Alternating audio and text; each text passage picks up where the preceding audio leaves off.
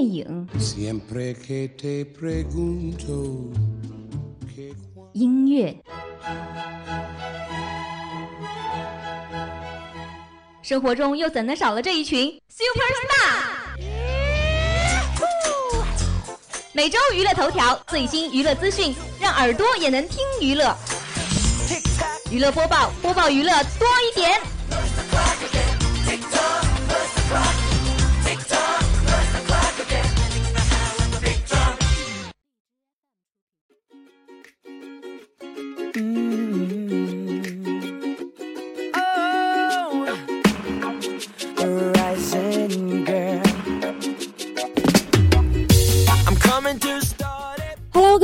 欢迎收听 FM 九十五点二浙江师范大学校园之声，这里是娱乐播报的时间了，我是今天的娱乐记者风云。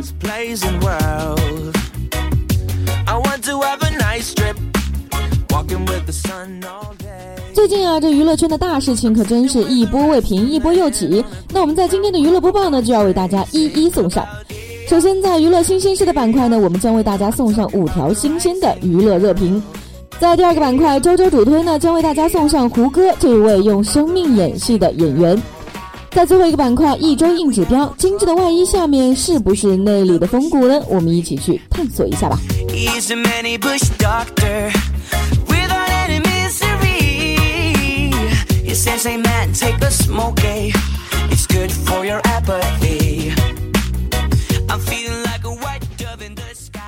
好，首先来到的是第一个板块，娱乐新鲜事。第一条资讯：终极一班十三年隔空合体，KO 榜前四为陈亦儒庆生。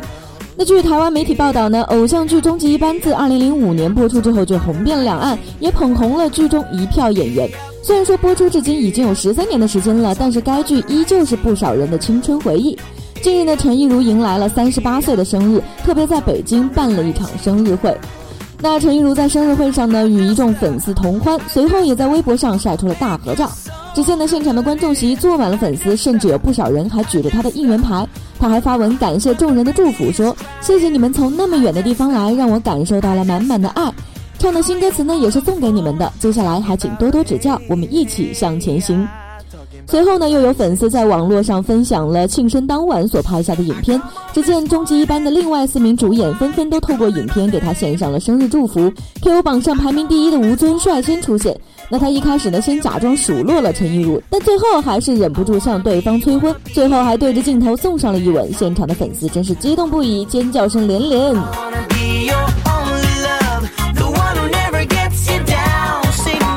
二条资讯：周杰伦出道十七年第一次主持，刘德华和余文乐可都全来了。据台湾媒体报道呢，周董十号受邀参加了双十一晚会。当天呢，他除了表演，还送给了粉丝大礼，亲自还在台上宣布了即将推出的大型外景节目，还是由他亲自主持。来宾呢都是清一色的大咖，又让粉丝陷入了一阵疯狂当中。周杰伦的公开的三十秒片花预告当中，有五月天、林俊杰、刘德华、萧敬腾以及余文乐等嘉宾，足迹遍及了海外的各大城市。那节目的名称也叫做《周游记》。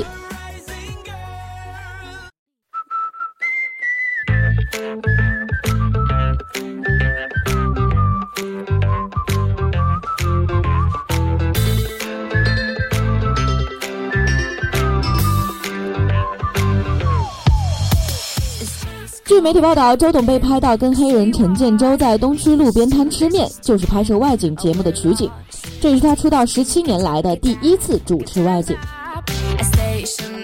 说到三十九岁的周杰伦呢，一举成名之后，娱乐圈的事业版图急速扩张，除了定期发片、开巡回演唱会，也跨足了电影、电竞以及餐饮业。他这回推出的外景节目呢，粉丝也是非常的开心的，许多铁粉已经纷纷转帖直说等不及啦。再加上他表示这是一场没有攻略的冒险，内容已经勾起了许多人的好奇，甚至还有人开玩笑表示期待综艺中。那我们也在这里期待一下全能周吧。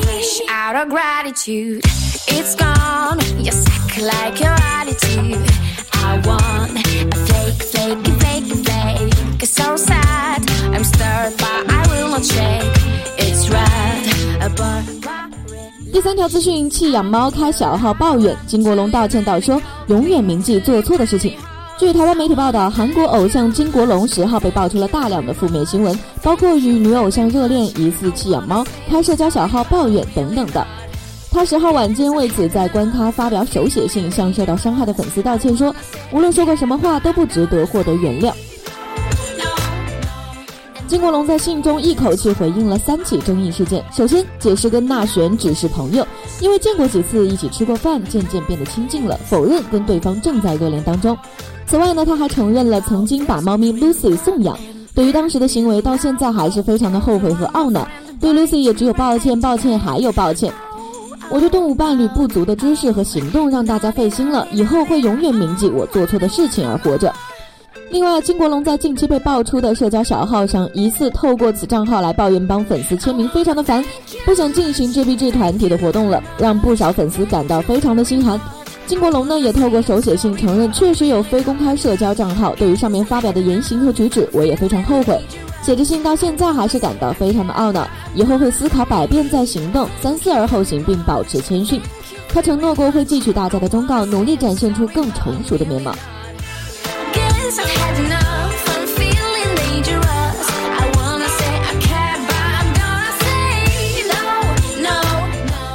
第五条资讯：Netflix 将拍动画版《环太平洋》，主角为两兄妹。据外媒报道呢，流媒体巨头奈飞 Netflix 将宣布推出一套《环太平洋》的原创动画剧集，不过具体播出时间还没有透露。《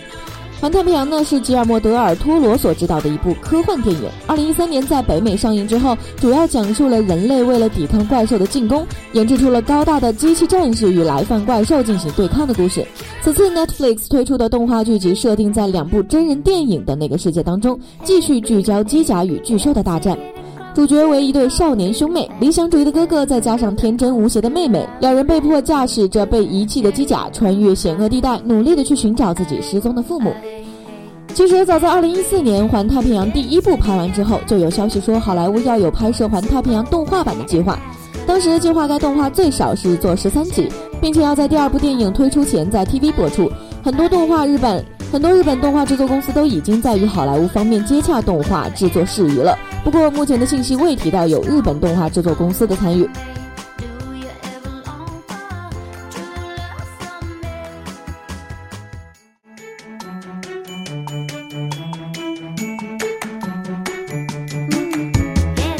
接下来呢，就是我们的第二个板块——周周主推胡歌，这是一位用生命演戏的演员。这次的周周主推呢，我们带来的不是电影、电视剧，也不是网剧综艺，而是一位大家都比较熟知的明星胡歌。他是《仙剑奇侠传》中英俊潇洒的逍遥哥哥，是《射雕英雄传》中侠肝义胆的郭靖，是《伪装者》中聪明勇敢爱国的名家小少爷明台，也是《琅琊榜》中步步为营、浴火重生的琅琊才子梅长苏，更是前段时间唐嫣罗晋结婚时微博被粉丝轰炸催婚的仙三唯一留守儿童，真是好惨呐！很多人被胡歌圈粉，是因为他在《仙剑奇侠传》中英俊的容颜和治愈的笑容；而《仙三》之中，无论是吊儿郎当的景天、英武俊朗的飞鹏，还是温柔勇敢的龙阳，都为胡歌收割了一大波的粉丝。可他得到更多人的认可，是在《伪装者》和《琅琊榜》播出之后。从那时起，大家开始意识到了，胡歌征服观众的并不仅仅是他的高颜值，更是他的演技以及对演艺事业认真的态度。《琅琊榜》中，胡歌饰演的赤焰军少帅林殊，因被奸佞诬陷迫害，赤焰军全军覆没。林殊摔下山崖之后，身中火寒毒，幸而遇上了琅琊阁少阁主令晨，保得性命，却容颜大改。为替赤焰军洗刷冤屈，林殊化名为梅长苏，凭着一身才华得到麒麟才子的称号，顺利进京，开始了自己的血冤之路。虽为传言之中江左梅郎，麒麟之才，得之可得天下的才子，却因梅林惨案而体格瘦弱。他步步为营，没有武功，却靠着一身的才智，血洗了当年的冤屈，将昔日挚友正直的晋王送上了皇位，只为开创盛世，再无冤狱。其实呢，胡歌和这样一位受尽苦难的江左才子是极为相像的。林殊没领含冤，零六年的车祸也使胡歌的事业跌入了谷底。梅长苏经历了剥皮削骨之痛，从地狱归来，胡歌呢也熬过了病痛折磨，从幕后复出。经过了岁月沉淀、苦难磨砺的他，与梅长苏的气质更加的契合，少了分灵动清秀，多了一些成熟和稳重。梅长苏的角色背后呢，似乎存在着胡歌的影子，隐忍执着，不愿向命运屈服，在命运的磨难之后，更加的从容冷静而淡然。胡歌褪去了青涩，在岁月的磨砺之中消去了棱角，更加真诚地对待这份工作、这份事业。那胡歌呢，也在国剧盛典上曾经说过了，一晨说过自己是在用生命演戏，相信此时的胡歌也是感同身受的。他在演戏的过程当中，为自己的右眼添上了一道伤疤，也在为自己热爱的事业当中完成了一次人生的蜕变。十三年前，眉清目秀、英俊神朗的李逍遥走进了大众的视野，而如今成熟稳重、涅槃重生的胡歌住进了我们的心里。胡歌不再是靠脸吃饭的偶像，而是名副其实的演员。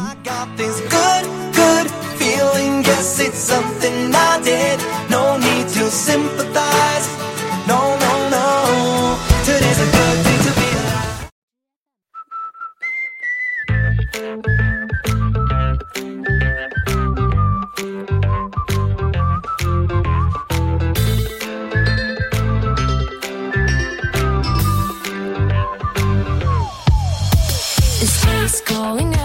好了一段音乐回来呢，我们来到了第三个板块，一周硬指标。精致的外衣下面是不是内里的风骨呢？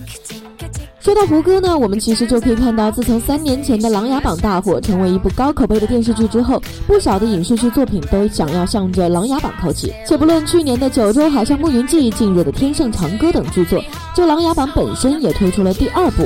只是《琅琊榜之风起长林》的热度和口碑远不如《琅琊榜》那么高。而《九州海上牧云记》和《天盛长歌》虽然不仅恢宏，服化到样样精致，演员的功力也是不可挑剔，但还是无法企及当初《琅琊榜》的高度。同为史诗级权谋类的作品，《九州海上牧云记》以及《天盛长歌》在哪里吸引着观众呢？《琅琊榜》又究竟更为出彩在哪里呢？本期的硬指标呢，就将带你走进权谋的世界，一起来看一看。首先，我们且不论《琅琊榜》，《九州海上牧云记》和《天盛长歌》的场景布置绝对是堪称精致讲究的。先拿《海上牧云记》来说，它可是算得上是东方魔幻史诗级巨作的，起码东方和魔幻是绝对做到了的。《牧云记》原著的小说呢，就有大量描写魔幻场景的笔墨，而这投射到影视剧当中，简直就是经费在燃烧啊！现在呢，号称大投资大制作的作品呢不占少数，但是像《牧云记》这样没有洗钱嫌疑、做到完全良心取景布景的少之又少。《牧云记》中的场景呢，有浩瀚无垠、杂草丛生的汉州大草原，有黄土飞扬、尘埃遍布的戈壁滩沙漠，有白雪皑皑、人烟稀少的雨冰山，还有小巧精致、绿意盎然的江南小园林。剧中的一切呢，都是实景拍摄，从北京、南京、象山到远在西部的新疆，甚至还有在海外的日本进行取景。而摄影师选取的镜头呢，更是让草原的广阔、沙漠的无垠、冰山的高耸、园林的精美，在光与影的完美映衬下，更加的摄人心魄，让人不禁感叹大自然的鬼斧神工。回过头来，我们再看一下《天盛长歌》，它的室内布景也是堪称一绝的。比如说，楚王名义的王府采用的不是闪耀的金色材质，让人觉得过于夸张而感到的庸俗。反而以暗系色调，尤其是玄色为主，再点缀与鎏金纹路和精致的金器，整体上规整对称、庄严肃穆。轻度暗黑的风格呢，不仅让布局显得高级霸气，更是与角色的沉稳持重性格相吻合了。并且呢，该剧在布景时还参考了敦煌壁画以及古罗马建筑的元素，分分钟具有了文化的高端气息，让观众都陷入了精美的艺术当中。不看剧情，光看片花呢，包括《琅琊榜》在内，这些电视剧的场景就已经是不仅讲究取景真实，非常的足够圈粉了。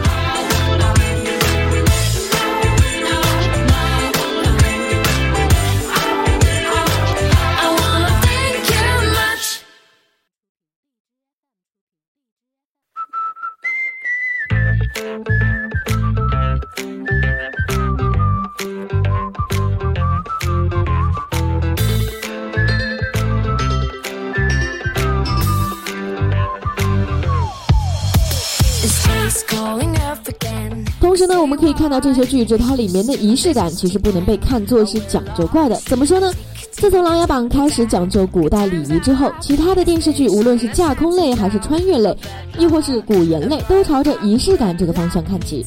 但是有很多的影视剧将仪式感与讲究怪混为一谈了。虽然历史时代是架空的，但是《琅琊榜》中的跪拜礼、屈膝礼却完全可以从历史中找到一定的依据。还有在林叔的黄奶奶过世时响起的钟声，即使观众不清楚是否真的有这种历史传统，也会给人一种强烈的高级感和时代代入感。而仪式感在《海上九州牧云记》中有了更加强烈的体现。场景再恢宏壮阔，那也不过是精致的死物，但《牧云记》却用富有东风色彩的礼文化，塑造了一个更加真实饱满的九州世界。《牧云记》的礼仪导演在拍摄时坦言说：“我是希望把礼变成从他们骨子里面散发出来的东西。”这一点完全可以从剧情里面看得出来了。仅仅是在第三集的皇后跪拜礼当中，就展现了一套完整、严明、繁武的程序和仪轨。皇后出场，秀女全体跪拜；皇后作证，秀女转身再拜。而在苏雨宁受星命鉴别，被判定为未来皇后时，秀女还要朝苏雨宁进行跪拜之礼。这种讲究的仪式感，为我们更好地展现了剧中权力的高度集中以及极端的不对称，彰显着统治者的优越感。他要求人无限的屈服，也让当权者的野心愈加的膨胀。这种表现呢，已经不仅仅的停留在表面了，而深入了阶级文化的内里，包含着的是封建的文化，而完全不是人们理解上的讲究怪了。同时呢，这些巨制的制作呢，不止于外表，还是深入内里的。看过了《九州海上牧云记》和《天盛长歌》，堪比《琅琊榜》的布景和仪式感。那接下来就要聊聊《琅琊榜》究竟在哪个方面更胜一筹呢？首先，我们暂且不说三部剧在细节上处理的小毛病，相对来说，《琅琊榜》的剧情虽然有一点点拖沓，却给观众一种慢熬、慢炖、慢烘、慢陪的沉淀感，就像是在品味一碗白水清粥，刚入口时是平淡无奇的，但是稍加咀嚼便会品尝到一股淀粉化为葡萄糖的清甜，而咽下肚后，口腔中则是萦绕着清凉的快感，回味无穷。它的主题和境界便决定了它的剧情绝不会止于平庸的复仇爽剧的高度。网上呢有这样一则评论：那些希望可以复制《琅琊榜》的人，只看到爽剧的外衣，却看不到内里的风骨；只看到他讲述了复仇的故事，却不知道梅长苏心里想的远不止复仇那么狭隘。《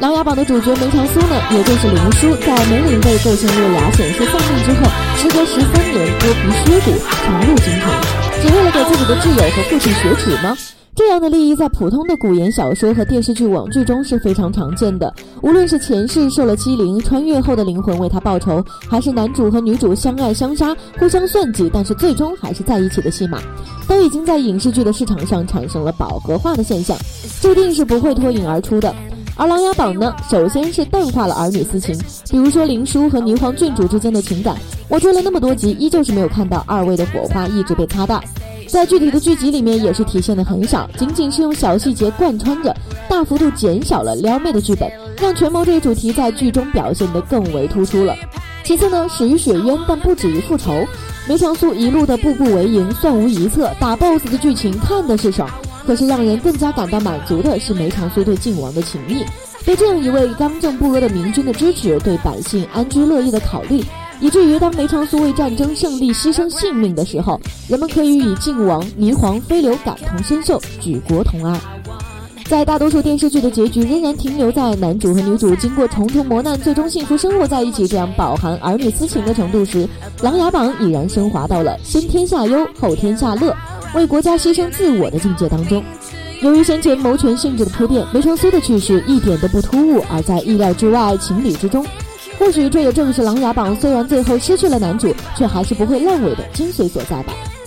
其实谋权类的电视剧也好，爱情偶像剧也好，在这个影视业竞争十分激烈的时代，光凭着明星的颜值演技是已经完全不能获得观众的认可了。剧情和场景布景已然成为了重要的组成部分。与其想着如何博得观众的注意，不如好好想想怎样完成一部优秀的良心剧之吧。about this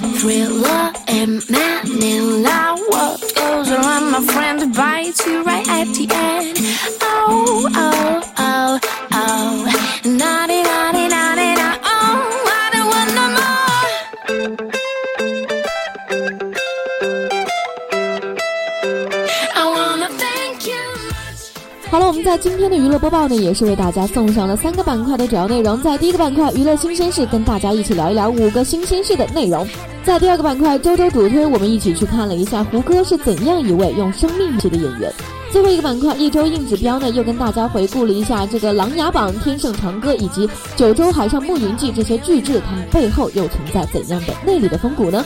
好了，那今天的娱乐播报呢，就为大家播送到这里了。娱乐播报，播报娱乐多一点。我是今天的娱乐记者风云，我们在下一期不见不散啦，拜拜。